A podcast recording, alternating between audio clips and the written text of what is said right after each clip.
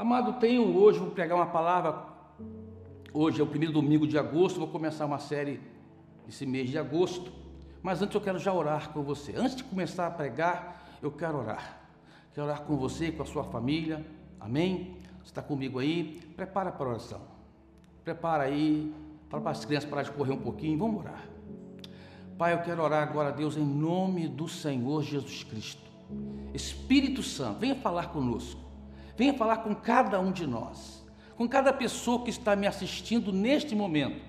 Oh Deus, pessoas que estão conectadas através da internet, essa, essa bênção dada pelo Senhor, que nós estamos usando como ferramenta para pregar a palavra, para ministrar a palavra.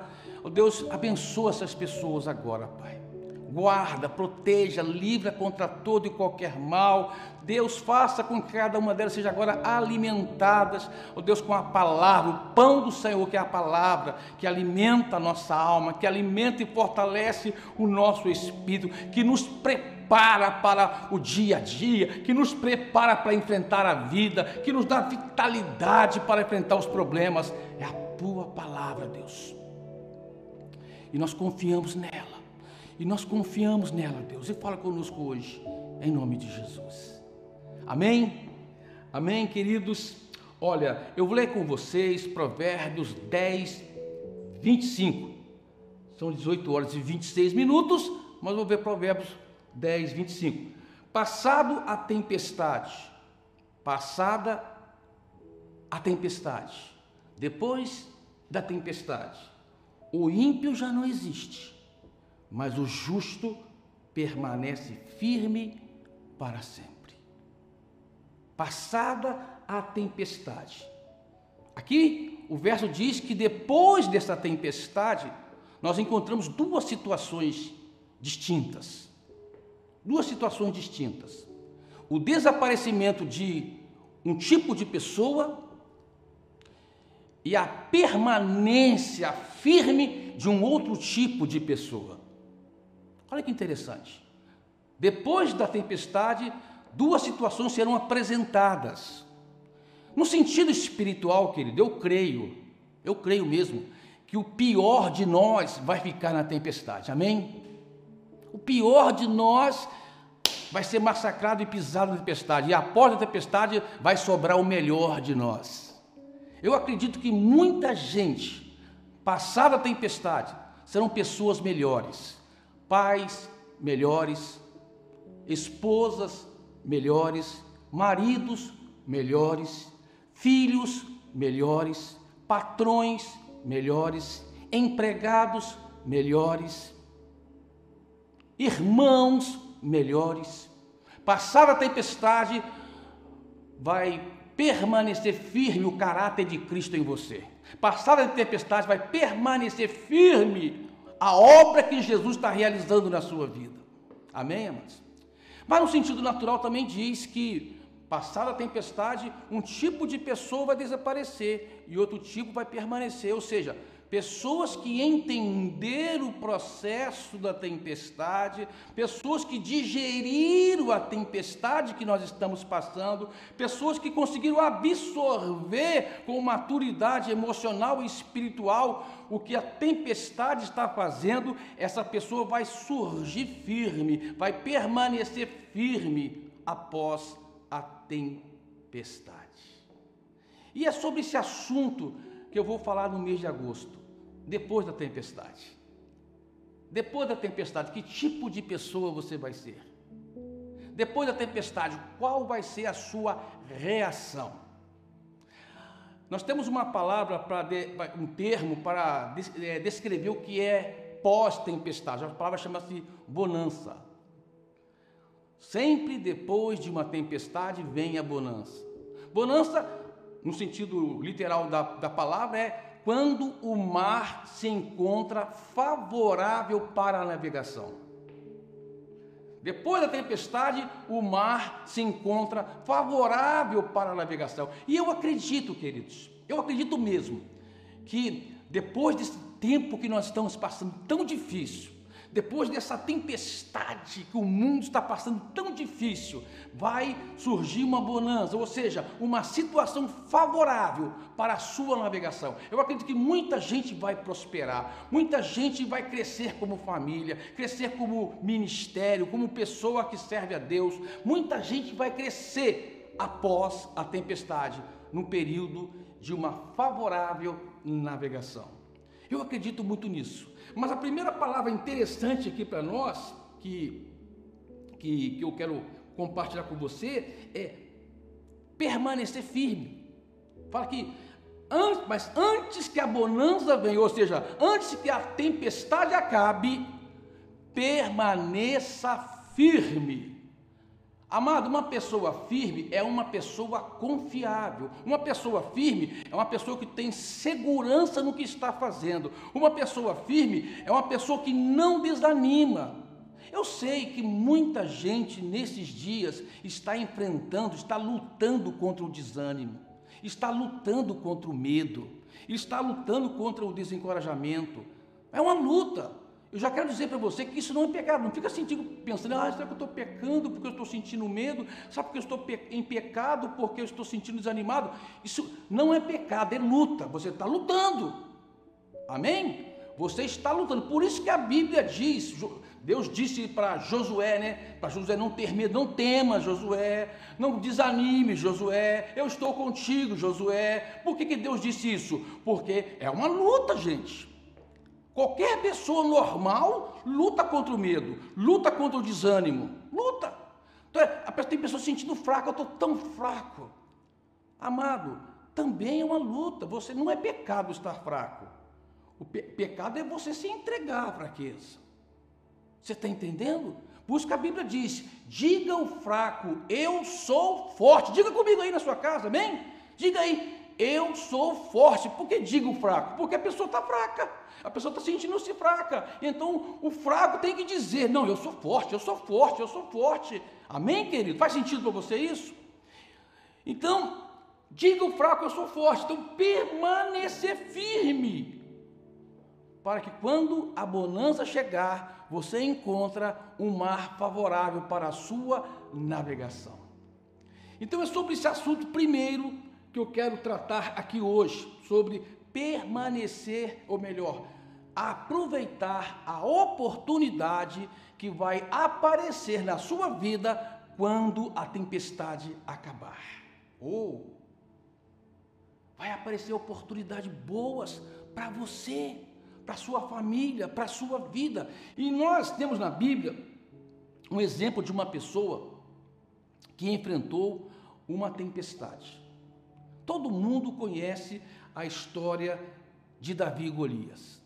Todo mundo conhece a história de Davi e Golias. Davi era um jovem ruivo, de boa aparência, pastor de ovelha, que estava de fato cuidando das ovelhas do seu pai, Jessé. Seus irmãos, três irmãos de Davi, estavam indo na batalha, estavam na guerra, lutando por Israel, para proteger Israel. E um dia Davi ele vai, a mandado do seu pai, levar pães, levar é, cevados, é, ceva, né, um, um, um, tipo de grãos, é, um, queijos também lá para o, general. E Davi foi levar, a mandado do seu pai foi levar lá um alimento para os seus irmãos e um presente para o general. E de repente Davi se encontra com uma tempestade chamada Golias uma tempestade chamada Golias. Amado, a, a, a, essa tempestade caiu como luva na vida de Davi. Caiu como luva. Foi uma oportunidade que Davi aproveitou para se promover como rei ou como um futuro rei. Foi a oportunidade que Davi aproveitou, na verdade, no momento, nem pensava ser promovido como rei, mas como um guerreiro de Israel, como alguém que sabe fazer a diferença. Sabe, Davi, ele, ele, ele não celebrou a existência do Golias. Entenda bem isso. Nós não, nós não estamos celebrando as coisas que estão acontecendo hoje. Na verdade, nós estamos orando muito. buscando muito a Deus e até com tristeza, porque muitos estão sofrendo. Você está entendendo? Nós não estamos celebrando o que está acontecendo, mas nós devemos entender que após isso, oportunidades aparecerão. Um mar favorável para a navegação vai surgir. E como que você vai estar? Davi soube aproveitar aquele momento. Davi, é, até, aquele, até aquele instante, amado, Davi era um desconhecido. Interessante isso, né? Porque, porque o próprio Saul, depois que terminou, depois da vitória de Davi sobre Golias, perguntou para um dos seus comandantes: quem é esse menino? De quem ele é filho? Gente, Davi já tocava música para acalmar Saul. Mas Saul ainda não sabia quem era Davi. Talvez apareceu na vida de Saul assim, sem nenhuma, nenhuma, nenhum significado para ele. Mas, amado, depois que Davi fez o seu grande feito, ou seja, depois que Davi aproveitou a oportunidade que a vida lhe ofereceu e ele abraçou com toda a força, ele disse: Eu sou Davi, filho de Jessé foi eu que matei esse Golias. Depois da tempestade vem a bonança. E a bonança vai apresentar para você um mar favorável para a sua navegação. Ou seja, você vai ter condições para prosperar, você vai ter condições para crescer, você vai ter condições para ter uma família melhor, você vai ter condições para ser um pai melhor, você vai ter condições para ser um filho melhor. Deus vai dar essa oportunidade para aqueles que suportarem firme a tempestade pessoas que depois de vencer a tempestade vai encontrar uma condição de prosperidade. Você está comigo aí? Foi o que aconteceu com Davi. Davi disse: Eu sou Davi, filho de Jessé. E estou me apresentando para esta situação. Abraçou a oportunidade que a tempestade lhe ofereceu. E que que Davi, em que consistia essa oportunidade de Davi em que Davi se apoiou para, para estar firme e enfrentar essa tempestade chamada Golias e prevalecer. No versículo 37 do capítulo de 1 Samuel, diz assim: O Senhor que me livrou das garras do leão e das garras do urso, me livrará das mãos desse filisteu. Diante disso, Saul disse a Davi: Vá, vê que o Senhor esteja com você. Amado, quando Davi, o pequeno Davi, saiu lá e chegou no campo, ele pegou aquela cena de um, um, gigante ameaçando as fileiras de Israel, ele ficou indignado e disse: Não pode, isso não pode ser, eu tenho que tomar uma providência, eu vou, eu vou fazer alguma coisa, eu vou contra essa situação, essa situação não pode me dominar. É como eu disse agora há pouco mesmo, sabe, amado? Ele não celebrou a existência do Golias, mas ele não permitiu que, a, que Golias prevalecesse. Você está entendendo? Eu não quero que a situação prevaleça. Davi, Davi disse para Saul: Eu estou aqui para fazer alguma coisa. E quando ele foi até Saul, Saul disse: Você é um menino, cara.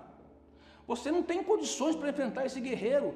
Aí Davi dá as suas credenciais. Davi disse: Eu acredito em Deus, eu confio em Deus. Deus me ajudou a vencer um leão vai me ajudar a vencer esse Golias. Deus me ajudou a vencer um urso, vai me ajudar a vencer essa tempestade Golias. Deus vai me ajudar. Eu acredito, amado, presta atenção comigo, vem comigo aqui, ó. Eu acredito que esse tempo, esse tempo que nós estamos passando, Deus, após quando vier a bonança e o mar favorável para a navegação, Deus vai iluminar o entendimento de muitas pessoas. Deus vai dar revelações para muitas pessoas. Pessoas vão ter um entendimento iluminado por Deus para fazer coisas extraordinárias. Você sabe, é interessante que quando a oportunidade, amado, quando a oportunidade aparecer, você precisa estar lá esperando ela. Você tem que estar esperando ela. Quando a tempestade acabar, amado, quando tudo passar, a oportunidade vai aparecer e você precisa já estar lá, aguardando a oportunidade. Eu lembro de um filme muito interessante, talvez você, você, você já lembre, lembre desse, desse filme também, do Forrest Camp, do Tom Hanks. Né? Lembra? Corra, Forrest, corra! No momento do filme, eu gosto muito desse momento do, do filme, quando ele, depois que vem da guerra, ele, para honrar uma promessa que ele fez para o seu amigo que morreu na guerra, que eles iam fazer uma sociedade para, para pescar camarão. E ele tava, comprou o barco e foi pescar camarão e não dava certo. Tentativas em cima de tentativas frustradas mas ele não desanimou e permaneceu firme. Um dia ele saiu para pescar e uma tempestade no mar veio, a maioria, quase todos os barcos vieram embora, ficaram no porto, atracado, mas ele ficou no mar e enfrentou a tempestade sozinho. O que aconteceu? A tempestade foi mais forte do que as pessoas imaginavam e destruiu todos os barcos que estavam ancorados. O único que sobreviveu foi o barco do Forrest. Ele tornou-se o único barco que pescava camarão. Aí você conhece a história, ele, ele abriu empresas né, de, é, é, de camarão, beneficiando camarão, fazendo tudo de camarão e ficou rico. A história, o filme conta assim. Por quê? Porque ele enfrentou a tempestade e depois que a tempestade acabou, havia um mar favorável para a navegação, ou seja, a oportunidade apareceu e ele estava lá para aproveitar. Quando a oportunidade aparecer, ela precisa encontrar você preparado para ela. Amém? Amém? E vai aparecer, querido. A bonança vai chegar. O mar favorável para a navegação vai chegar. A oportunidade vai bater na sua porta. E você precisa estar lá, aguardando por ela. Quando a oportunidade chega lá, precisa encontrar você. Então, Deus vai te ajudar. Deus vai te. Davi acreditava: Deus vai me ajudar. Deus está comigo. Deus vai me ajudar. Segunda coisa que a gente vê, porque Davi enfrentou essa tempestade e depois um mar favorável para ter a sua prosperidade. Está aqui no versículo 38 que diz: Então Saul vestiu Davi com a sua própria túnica, colocou-lhe uma armadura e um capacete de bronze na cabeça. Davi prendeu sua espada sobre a túnica e tentou andar, pois não estava acostumado àquilo. E disse Saul: Não consigo andar com isso, pois não estou acostumado. Assim tirou tudo aquilo e em seguida pegou o seu cajado, escolheu do riacho cinco pedras lisas, colocou-as na bolsa, isto é, no seu alforge de pastor, e com a sua tiradeira na mão aproximou-se do filisteu. Amado, Saul tentou colocar em Davi algo que era dele, algo que não estava funcionando. Presta atenção nisso, gente. Da, Saul não enfrentou Golias. Ele tinha a sua armadura, ele tinha o seu escudo e tinha a sua espada, mas isso não foi suficiente para ele enfrentar Golias. Aí ele pega tudo isso que, tá, que, que, ele, não, que não foi útil para ele e tenta colocar em Davi. E Davi disse: Isso não serve para mim. Deus tem algo novo. A segunda coisa que eu quero compartilhar para você, presta atenção nisso, vem comigo, vem comigo, por favor. Deus tem algo novo para a sua vida. Deus tem algo novo para a sua vida. Saul tentou colocar Davi em Davi algo velho, algo que não funcionava mais. Davi não disse, eu tenho algo novo. Sabe, até aquele momento ninguém tinha ainda usado atiradeiras de pedras em campo de batalha. Foi algo novo que apareceu e apareceu nas mãos de Davi. Amados, Saul era o vinho velho, o odre velho. Davi era o vinho novo, o odre novo. Jesus, Jesus diz assim: ó, não se coloca vinho novo em odres velhos. Deixa eu explicar para você o que é odre, porque você não deve estar familiarizado com isso. Odre é um, era um saco de couro que eles usavam antigamente como recipiente para colocar o vinho, e o vinho envelhecia dentro daquele saco de couro, e o vinho novo expandia junto com a elasticidade do saco do couro novo, e os dois permaneciam, porque tanto o odre, que era o saco de couro, era novo, como o vinho também era novo. Mas se pegar o vinho novo e colocar num saco de couro velho, ele arrebenta e perde-se o vinho e perde-se o, o odre. E amado, Jesus está dizendo, não se coloca algo novo, não se coloca algo revelador, não se coloca motivação renovadora em, em, mente envelhecida, em mente arcaica, em mente de pessoas que não acreditam que vai dar certo, em mente de pessoas que ficam duvidando de tudo, em mente de pessoas que só ficam vendo coisa errada, em mente de pessoas que ficam procurando coisas que não existem. Você está entendendo? Se coloca vinho novo, em mente renovada, em mente nova. Davi era uma mente nova, Davi ia usar uma estratégia nova, Golias era um advento novo para aquela situação, precisava de uma, uma mente renovada, precisava de um homem com capacidade de fazer coisas diferentes. Davi fez algo novo. Eu acredito que Deus vai dar algo novo para você. É algo novo, algo novo para a sua vida. Eu tenho pensado muito nisto. Senhor, algo novo está vindo por aí. Algo novo está vindo por aí, gente. Algo novo de Deus. Não fique assustado com esse tempo. Não fique demasiadamente preocupado com esse tempo. Não fique atemorizado demasiadamente com esse tempo, porque tem algo novo de Deus vindo por aí.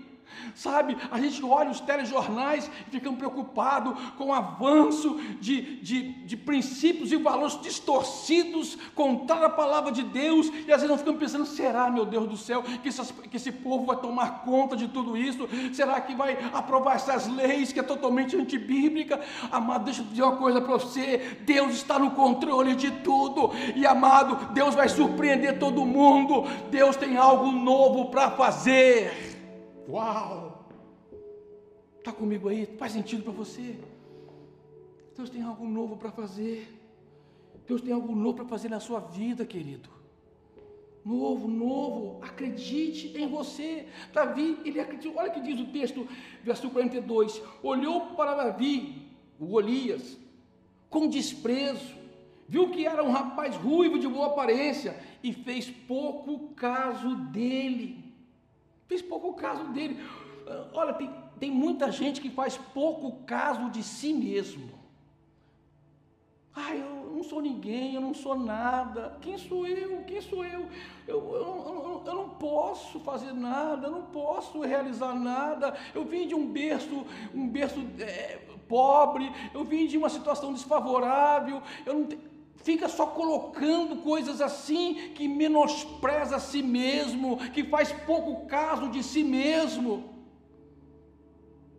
Você está entendendo? Já não basta as pessoas que fazem pouco caso de você, você ainda faz pouco caso de si mesmo. Tá, mas Davi podia dizer assim, ó, olha só que Davi, oh, ontem eu estava lá limpando ovelhas, eu estava cuidando de ovelhas estúpidas. Ontem eu estava lá no relento, debaixo de, de, de orvalho, ali, encolhidinho, tomando conta de ovelhas para que lobos não atacassem minhas ovelhas.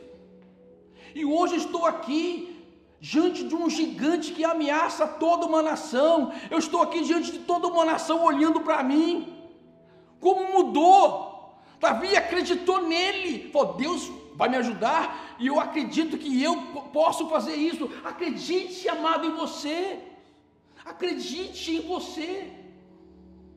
Sabe? Eu gosto muito de Romanos capítulo 8. Romanos capítulo 8 um texto, um, é um capítulo interessante demais, muito poderoso para nós. Romanos capítulo 8. E lá, lá Paulo diz assim: que Jesus é a imagem do Pai. É a imagem de Deus, e nós somos a imagem de Jesus, aleluia. Olha quem você é, cara. É verdade, você é fraco mesmo, mas Jesus se fez forte por você. Ele venceu por você. Jesus derrotou o diabo por você. Jesus enfrentou a cruz por você, para fazer de você vitorioso. Tem outra coisa que Paulo diz também: que nós somos coerdeiros com Cristo de todas as suas promessas. Olha só co-herdeiro, ou seja, alguém herdeiro junto. Amado, você não, nós, nós não éramos dignos de ser, sermos herdeiros de Deus. Nós não éramos dignos disso. Nós não merecíamos isso.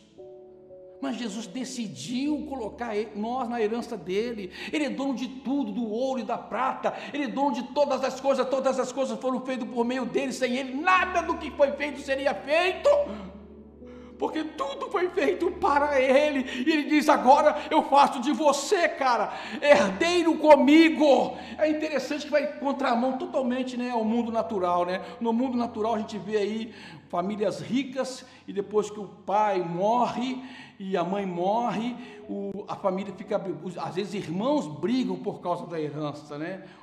Ficam brigando por causa da herança. Jesus foi o contrário. Jesus era o único herdeiro o unigênito Pai, e disse: Agora eu vou fazer de você co-herdeiro também, você vai participar da minha herança. Sabe o que é isso, amado? Acredite em você, você é herdeiro de Deus, as promessas de Deus são para você. Uau! Está comigo aí? Co-herdeiro co-herdeiro, uma coisa maravilhosa.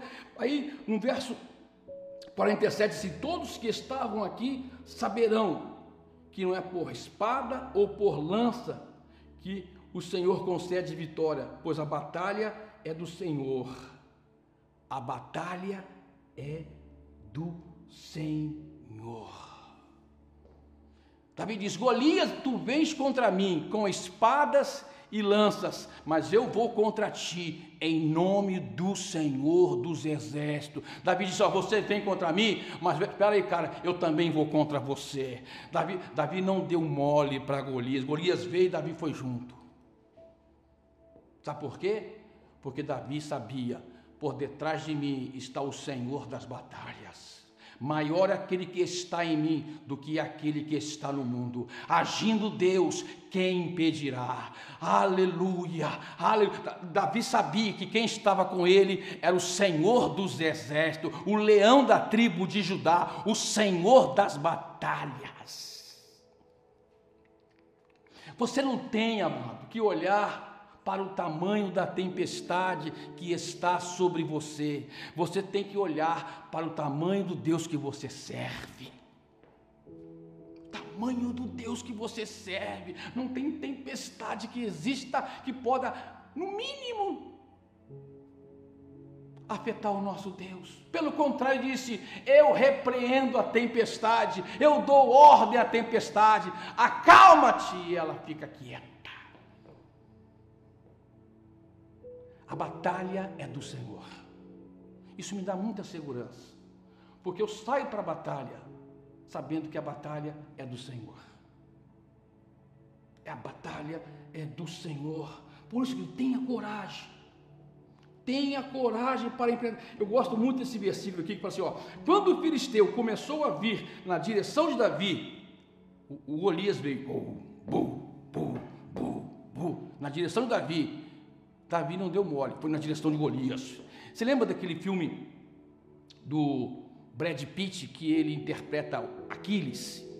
Tem uma cena no filme que eu gosto muito, não esqueça daquela cena. É uma cena que está lá os dois exércitos. Eu sempre pensei nessa cena em Davi e Golias. Estava lá o exército do inimigo e um gigante que representava aquele exército na frente, desafiando o campeão do exército daqui. Porque era simples, um lutava contra o outro. Se quem perdesse, já ganhava a batalha. E estava lá o gigante de um lado e o exército daqui, amedrontado, acolhido, preocupado. Cadê Aquiles? Cadê Aquiles? De repente parece Aquiles, né? Brad Pitt. E começa a chegar e olha para o gigante, e o gigante vem. E, e Aquiles começa a correr, correr, correr, correr, correr, correr. uma corrida bonita, né? E dá um golpe no gigante e ele cai com a cara na frente, assim. Bum. Interessante que o, Aquiles continua correndo e para, olha para o exército inimigo assim e diz: Há mais alguém aí que quer me enfrentar? Ah, mas alguém aí, amado, não tem como não imaginar, depois daquela tempestade chamada cruz, aonde Jesus levou sobre si todos os nossos pecados, aonde Jesus ali derramou seu sangue inocente para nos purificar, para nos guardar, para nos salvar. A Bíblia diz que ele desceu às regiões inferiores da terra e foi lá, venceu Satanás. Eu acredito que Jesus lutou contra Satanás, venceu Satanás. Depois Jesus falou: Há mais alguém aí? Jesus foi no território do inimigo e venceu para te dar vitória, para fazer de você mais do que vencedor. Paulo diz isso em Romanos 8 também. Você é mais do que vencedor. Sabe o que é mais do que vencedor, amado? É alguém que lutou por você. Você vai, você vai desfrutar da vitória sem precisar lutar, porque alguém lutou por você, o Senhor Jesus o nosso campeão. Está oh, comigo aí? Jesus venceu para fazer de você vencedor.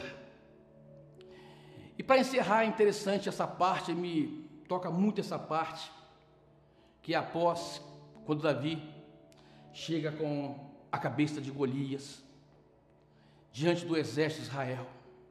O exército que há momentos atrás estavam lá amedrontados, há momentos atrás estavam lá é, desfalecidos, há momentos atrás estavam lá desanimados, sem coragem para enfrentar a tempestade, sem coragem para enfrentar a situação, sem coragem para enfrentar aquele Golias quando ele vê a vitória de Davi, quando ele percebe que a cabeça do Golias está nas mãos de Davi, amado, aquilo motivou o exército de Israel a enfrentar o exército de filisteus e derrotar os filisteus. A atitude de Davi motivou centenas e milhares de guerreiros a lutar. Eu quero falar uma coisa para você muito linda, amados, queridos. Ah, eu acredito que muitas pessoas vão ser, vão ser motivadas por causa da postura que você vai tomar. Você vai ser uma, uma, essa, essa nova oportunidade que vai aparecer para você e você vai aproveitar. Quando a bonança chegar e o mar favorável para a navegação apresentar para você, lá vai se encontrar a oportunidade que vai encontrar você preparado para ela. E isso vai fazer de você um exemplo. Você vai motivar muitas pessoas. Isso é lindo demais.